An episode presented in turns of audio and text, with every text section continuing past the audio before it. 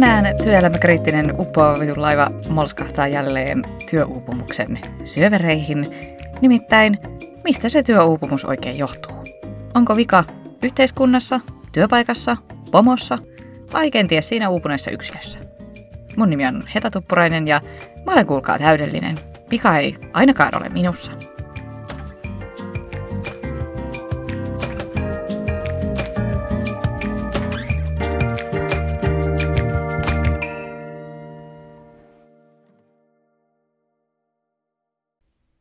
No oikeasti mä ajattelen niin, että sitä vikaa on noissa kaikissa kolmessa. Yhteiskunnan ja työelämän vaatimukset on ihan viturallaa, työpaikkojen kulttuureissa ja johtamisessa on korjattavaa ja yksilöt vaatii tämän kaiken keskellä aivan mahdottomia itseltään. Eikä tätä massiivista työuupumusepidemiaa voida mitenkään ratkaista, jos aivan kaikki, jokainen näistä tahoista, ei osallistu niihin talkoisiin. Noin. Siinäpä se. Mä päätän tämän jakson nyt tähän näin. Mitäpä tässä nyt enää jo tämä enempää jauhamaan. Mistä se työuupumus ja ylipäätään jatkuvasti kasvavat mielenterveysongelmat oikein johtuu? Mitä se kertoo meidän yhteiskunnasta? Mitä nämä sairauslomat aiheuttaa meidän kansantaloudelle ja niin edelleen ja niin edelleen? Nämä aiheethan nousee nykyään yli joka päivä tai joka toinen päivä ainakin mediassa ja somessa esiin. Mä luin esimerkiksi tota Hesarin 20. helmikuuta julkaistua artikkelia tästä, kuinka jokainen sairauslomapäivä vastaa yhteiskunnalle ja työnantajalle keskimäärin 420 euron menetystä. Sitten mä menin kuulkaa lukemaan sitä kommenttikenttää. Oli siellä siis paljon hyvääkin ja pointteja suuntaan jos toiseenkin, mutta ainahan sinne sitten eksyy vielä joku myös heittää niitä semmoisia, että kyllä se on vaan niska, perseote ja laiskat paskat ojennukseen tämän tasoisia settejä. Sitten seuraavana päivänä julkaistaan tutkimustuloksia Isosta Britanniasta, jossa on menestyksekkäästi testattu täydellä palkalla tehtyä nelipäiväistä työviikkoa, jolloin työntekijöiden sekä fyysinen että psyykkinen terveys on parantunut ja vielä kaiken lisäksi se työtuottavuuskin on kohonnut. Ja mitä meillä tapahtuu heti perään sekä Elinkeinoelämän keskusliitto EK ja esimerkiksi Suomen yrittäjien toimitusjohtaja huutaa, että ei toimi täällä meillä Suomessa, ei kannata kokeilla, ei kannata, ei kannata edes keskustella tästä aiheesta. Mä kerron nyt teille, että miksi mä teen just podcastia, enkä esimerkiksi halua perustaa tälle mitään Instagram-tiliä tälle uppoavan laivan tekemiselle. No ensinnäkään mulla ei siis ole aikaa eikä myöskään energiaa sellaiseen tekemiseen, mutta yksi syy on myös se, että mä oon niin sanotusti aika semmoinen kipakkaluonne. En tiedä puskeeko se mitenkään tästä podista läpi. Mutta mä tarviin aikaa siihen, että mä räjähdä, kun mä luen jotain tollaisia idiotismeja. Nytkin mä oon siis kuulkaa koko viikon manifestoinut sisäistä Michelle Obamaani, että, joka sanoi, että when they go low, we go high. Ja on aktiivisesti yrittänyt kohota ajatuksissani tuollaisen turhanpäiväisen nokittelun yläpuolelle. Vaikka mun ensireaktio olisi varmaan vaan pyrkiä laulaan tuollaiset vakavanhat väinämöiset suoho. Koska se, että me kilpaa väitetään, että työuupumus johtuu tästä, no eipäs kun tästä, no eipäs kun tuosta, ja niin eihän se siis johda yhtään mihinkään. Ei se ole silloin semmoinen keskustelu, joka motivoisi yhtään ketään reflektoimaan sitä omaa kantaansa, saate sitten tekemään muutoksia siihen käytökseensä. Joten Mä nyt ihan totta parhaani yritän tässä jaksossa myös miettiä ja sanottaa sitä omaa vastuutani työuupumuksessa. Teen tämän ihan siitä syystä, että ettei kukaan kuvittelisi mun olevan sitä mieltä, että yhteiskuntaa tai työpaikkoja tai vaikka pomoa voi aina syyttää kaikesta pahasta, mitä meille käy. Mä voisin aloittaa siitä, että miksi mulla menee hermo tollaisiin kommentteihin, joissa viitataan työuupumuksen olevan semmoinen heikkojen nuorten naisten kansantauti, jossa meidät vaan ollaan niin lapsena luettu jotain prinsessa ja hernesatua liian monta kertaa, eikä siedetä ollenkaan pieniä elämään kuuluvia pomppuja. Niin kyllähän tämä ärsytys johtuu ihan siitä, että, että edelleen ne osuu muhun. Ne sattuu muhun. Ihan semmoisella henkilökohtaisella tasolla. Koska tosi pitkäänhän mä itsekin luulin, että noinhan sen asian täytyy olla – että vika on vaan minussa.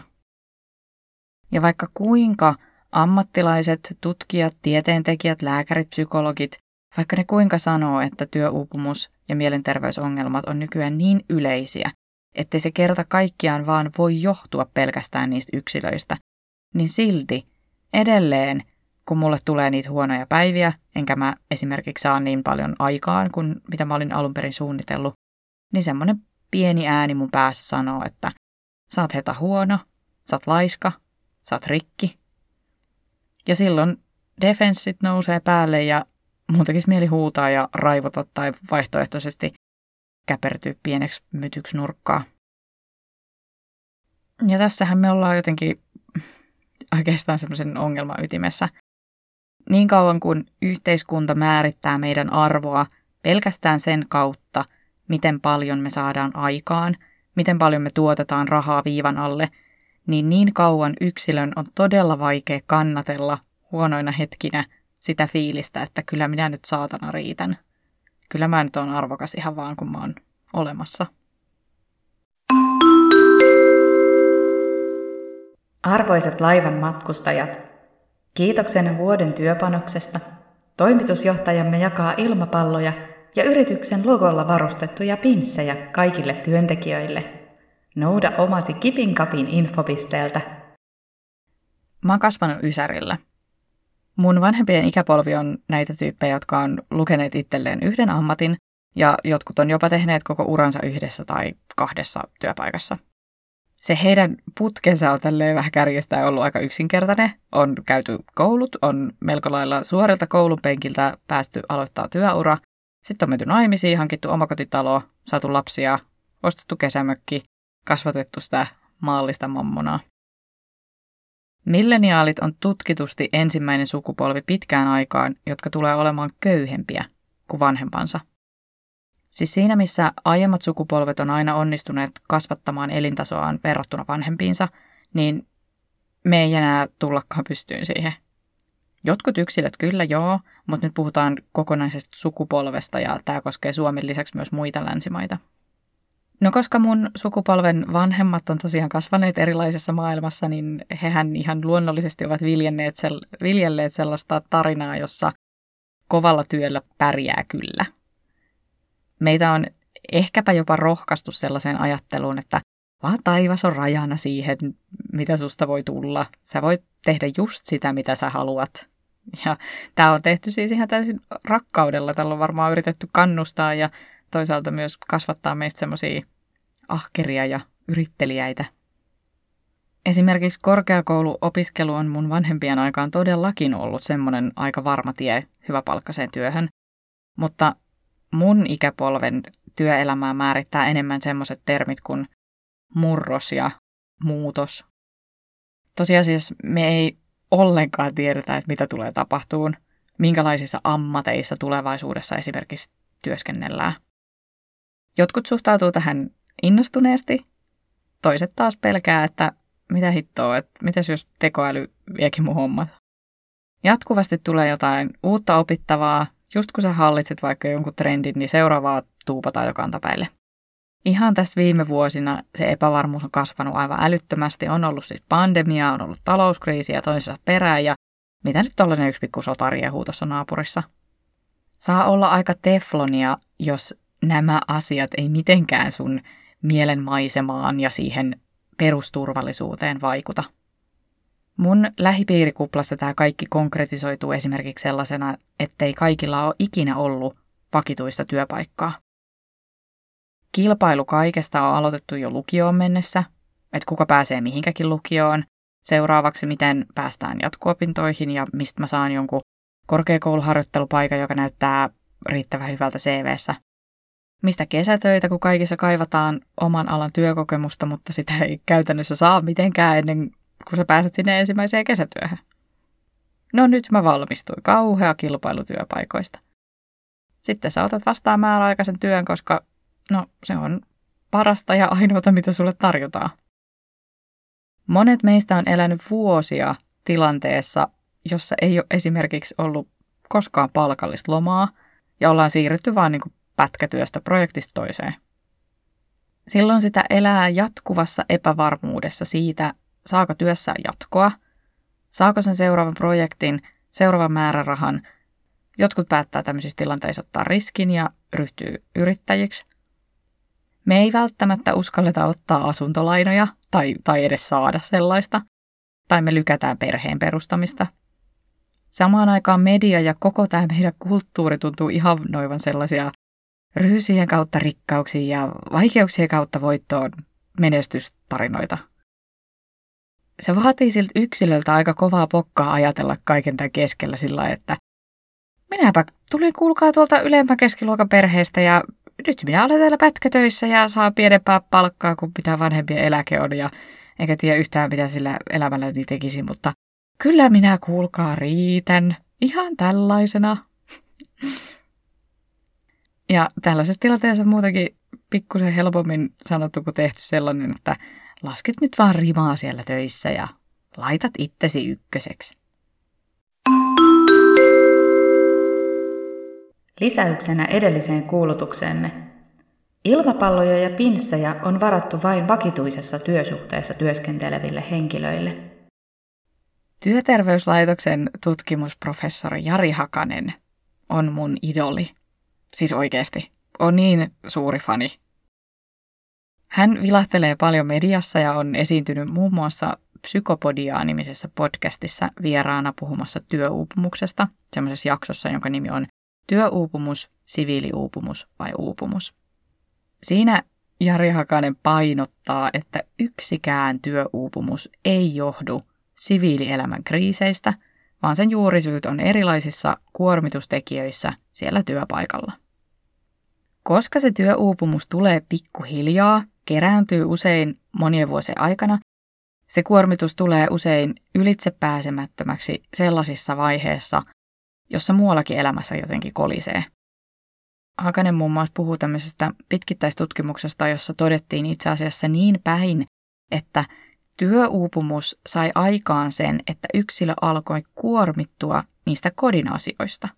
Ei siis niin, että se yksilö kuormittui ensin kodista ja sitten sen seurauksena alkoi väsyä myös siellä töissä, vaan niin, että se kuormitus oli lähtöisin töistä, mutta siellä se yksilö tsemppaa vaan niin hulluna, ja sitten se menee väsyneenä kotiin ja tiuskii puolisolle ja lapsille ja jaksaa ainoastaan maata sohvalla. Hakanen puhuu tuossa jaksossa ihan suoraan siitä, että siis ihmiselämään hän kuuluu erilaiset kriisit ja, ja niin kuin ylipäätään semmoinen kuormitus. Mutta työelämä on nykyään kehittynyt niin intensiiviseksi, ettei sinne oikein mahdu semmoinen inhimillisyys, siis normaalit elämän vastoinkäymiset.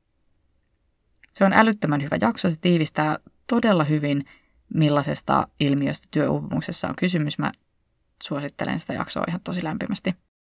Ja siis, hei, jos joku tuntee Jarin, niin voitteko toimittaa terkkuja ja isot kiitokset kaikesta hänen työstään. Mutta siis Jari Hakanenkin on tutkimuksissaan päässyt siihen lopputulemaan, että työelämän epävarmuus on kasvattanut sitä uupumusriskiä. Se on itse asiassa suurempi riskitekijä kuin vaikka se työn paljous tai jatkuva aikapaine. Ja mä tunnistan ton itsessäni tosi hyvin. Kyllä sitä nimittäin jaksaa yllättävän kauan tehdä kiireessä tosi paljon työtä, mutta se kun sä et voi vaikuttaa siihen, milloin niitä semmoisia purskahduksia tulee, et voi suunnitella tai varautua, niin se on sitä tuskasta settiä. Ylipäätään musta tuntuu siltä, että monet niistä työpaikkojen työuupumusta aiheuttavista jutuista on tosi sellaisia noin niin kuin maalaisjärkeen käyviä. Mutta me ei vaan jotenkin myönnetä sitä, että totta kai tällaiset asiat vaikuttaa siihen kuormitukseen. Esimerkiksi vaikka jotkut toimimattomat tietojärjestelmät. Ylipäätään se, että joudut olemaan tavoitettavissa jatkuvasti. Aina joku hiivatin kilinä kuuluu jostakin – se, että kukaan ei oikein tiedä, että mitä me nyt niin oikein ollaan tekemässä ja, ja miksi, ja kaikki vaan sohlaa vähän sinne päin. Se, että sun täytyy kaiken tämän keskellä itseohjautuvasti johtaa omaa tekemistäsi, mutta sitten sulle kesken kaiken heitetään uusia hommia eteen ja tavoitepaineet puristaa joka suunnalta. Se, että et sä tiedät tarkkaan, mikä se sun rooli oikein on, mitkä hommat kuuluu mulle ja mitkä taas ei – se, että esihenkilö ei ikinä kehu tai kysy, että hei, miten sulla menee? Miten hän voisi mahdollistaa sun työn tekemisen? Aina tota huonoa johtamista parjataan, mutta siis ihan tottahan se on. Onhan esimerkiksi jo sillä aivan todella iso merkitys, että millaista esimerkkiä se sun pomo näyttää. Jos se laittaa iltasi viestejä tai puheen tasolla ihannoi sellaista jatkuvaa kehitystä ja kiirettä ja puskemista ja parempaan pyrkimistä, niin kyllähän se helposti lipsahtaa vähän sinne toksisen puolelle.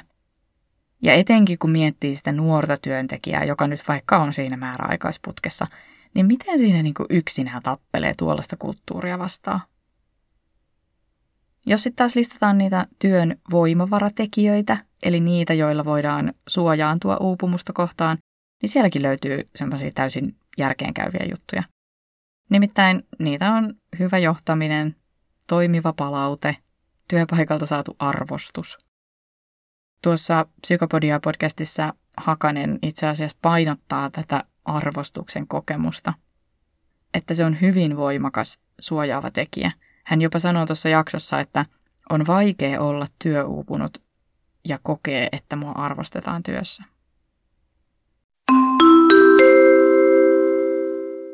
Lisäys edelliseen lisäykseen. Ilmapalloja ja pinssejä ei myöskään ole varattu harjoittelijoille, sairauslomalaisille tai ylipäätään yrityksen tukitoiminnoissa työskenteleville. Joo, jokaisella työpaikalla on ne omat juttunsa ja syynsä, että miksi jengi siellä uupuu. Mutta eihän se olisi reilua näistä asioista paasata, jos minä en sitä tunnustaisi, että mullahan on jo ihan persoonallisuuteni puolesta vahva taipumus työuupumukselle. Silloin Ysärillä näkyy telkkarissa niitä lelumainoksia, että kerää koko sarja, niin jeps, meikäläinen on kosmisessa persoonallisuuslotossa todellakin kerännyt aivan koko sarjan näitä työuupumukselle altistavia piirteitä. Mä oon esimerkiksi tosi päämäärätietoinen, sitoutunut, kilpailunhaluinen, vaativa, helkkarin itsekriittinen. Mä oon kontrolliin taipuvainen, mä ahdistun, jos mä en ymmärrä, että miksi me tehdään asioita sillä tavalla, kun me tehdään. Ja mä turhaudun helposti, jos mä koen, että no itse asiassa tämän asianhan voisi tehdä paljon paremminkin ja, tai fiksummin tai helpommin. Ja tämähän ei siis tarkoita sitä, että mä olisin aina, aina oikeassa, vaan mä tarkoitan tällä sitä, että mä kestä semmoista tunnetta, jos mä joudun esim. tekemään mun mielestä jotenkin turhaa työtä. Mä oon myös suorapuheinen ja temperamenttinen, kärsimätön. Mä harvoin osaan lopettaa ajoissa, koska koen sellaisen luovuttamisena. Mä kestän tosi huonosti epäoikeudenmukaisuutta. Elän vahvasti tunteella, niin hyvässä kuin pahassa – ja sitten toisaalta mulla on tosi vahva miellyttämisen tarve. Mä haluan tehdä hyvää työtä, mä haluan onnistua, mä haluan tehdä muut ylpeäksi minusta. Tämä on johtanut siihen, että mä sopeudun aivan liikaa kaikkiin muiden tarpeisiin ja toiveisiin, enkä mä osaa riittävän hyvin vetää niitä omia rajojani. Ja moni näistä piirteistä on sellaisia, että mä oon niistä siis ihan ylpeä. Ne tekee minusta minut. Niistä moni on myös semmoisia piirteitä, joita tässä nykypäivän työelämässä arvostetaan tosi paljon, jolla si rohkaistaan vahvistamaan, sillä niistä suurimmasta osasta voi olla työnantajalle tosi suurta hyötyä. Mutta silloin kun ne menee överiksi, niin se on tasan minä, joka siitä kärsin. Työnantajan on helppo siinä vaiheessa sanoa, että miksi et sä johtanut ittees paremmin, miksi et sä laittanut rajoja. Nostaa kädet täysin pystyy, että Minkäs minä voin, jos sinä tavoittelet itsesi kannalta vääriä asioita, kun ensin on rohkaissut ja vaatinut ja pahimmassa tapauksessa painostanut sellaiseen suuntaan? Mutta siis tällainen persoonallisuus minulle on suotu ja sen kanssa mä yritän parhaani mukaan opetella tulemaan toimeen. Mä opettelen jatkuvasti rakentamaan itselleni kestävämpää työnteon tapaa. Esimerkiksi maksan tällä hetkellä omasta pussistani sen, että teen vain nelipäiväistä työviikkoa. Mä oon aktiivisesti hakeutunut semmoiseen työpaikkaan, jonka tekemisen tavat vastaa mun omia arvoja. Ja siellä turvallisessa ympäristössä mä opettelen pärjäämään tämän oman vaativuuteni kanssa. Mä kannan myös vastuutani siinä mielessä, että mä puhun näistä asioista ääneen. Tiedän, että ei kaikki siihen pysty eikä, eikä missään nimessä pidäkään, mutta mä koen, että tämä on mulle sopiva keino nostaa näitä meihin jokaiseen vaikuttavia asioita esille. Ja joka päivä mä mietin niitä mun omia rajojani, että missä ne menee, mitä mä oon valmis tekemään ja mitä en. Ja sinne työelämäjäärille ja työpaikoille, jotka ette suostu tekemään muutoksia työnteon olosuhteisiin ja vaatimuksiin, arvomaailmaan, siihen, ettei ihminen ole teille arvokas, vaan pelkästään rahanteon väline. Teille mä sanon, että te olette kohta kuulkaa kusessa, kun me yksilöt aletaan laittaa näitä rajojamme kuntoon. Jos me päätetäänkin, että me itse asiassa ollaan niin arvokkaita, ettei me anneta itsestämme kaikkea tälle työmaailmalle, joka ei anna samassa suhteessa takaisin. Näin uppoavan laivan merenkäyntitermein, te olette se Titanic ja tämä työelämän muutos, me kaikki, jotka taistellaan ja kapinoidaan paremman työelämän puolesta, me ollaan se vitun jäävuori, joka pistää tämän systeemin ensin paskaksi ja rakentaa sitten paremman tilalle. Että kansi alkaa kaivaa niitä pelastusveneitä esiin.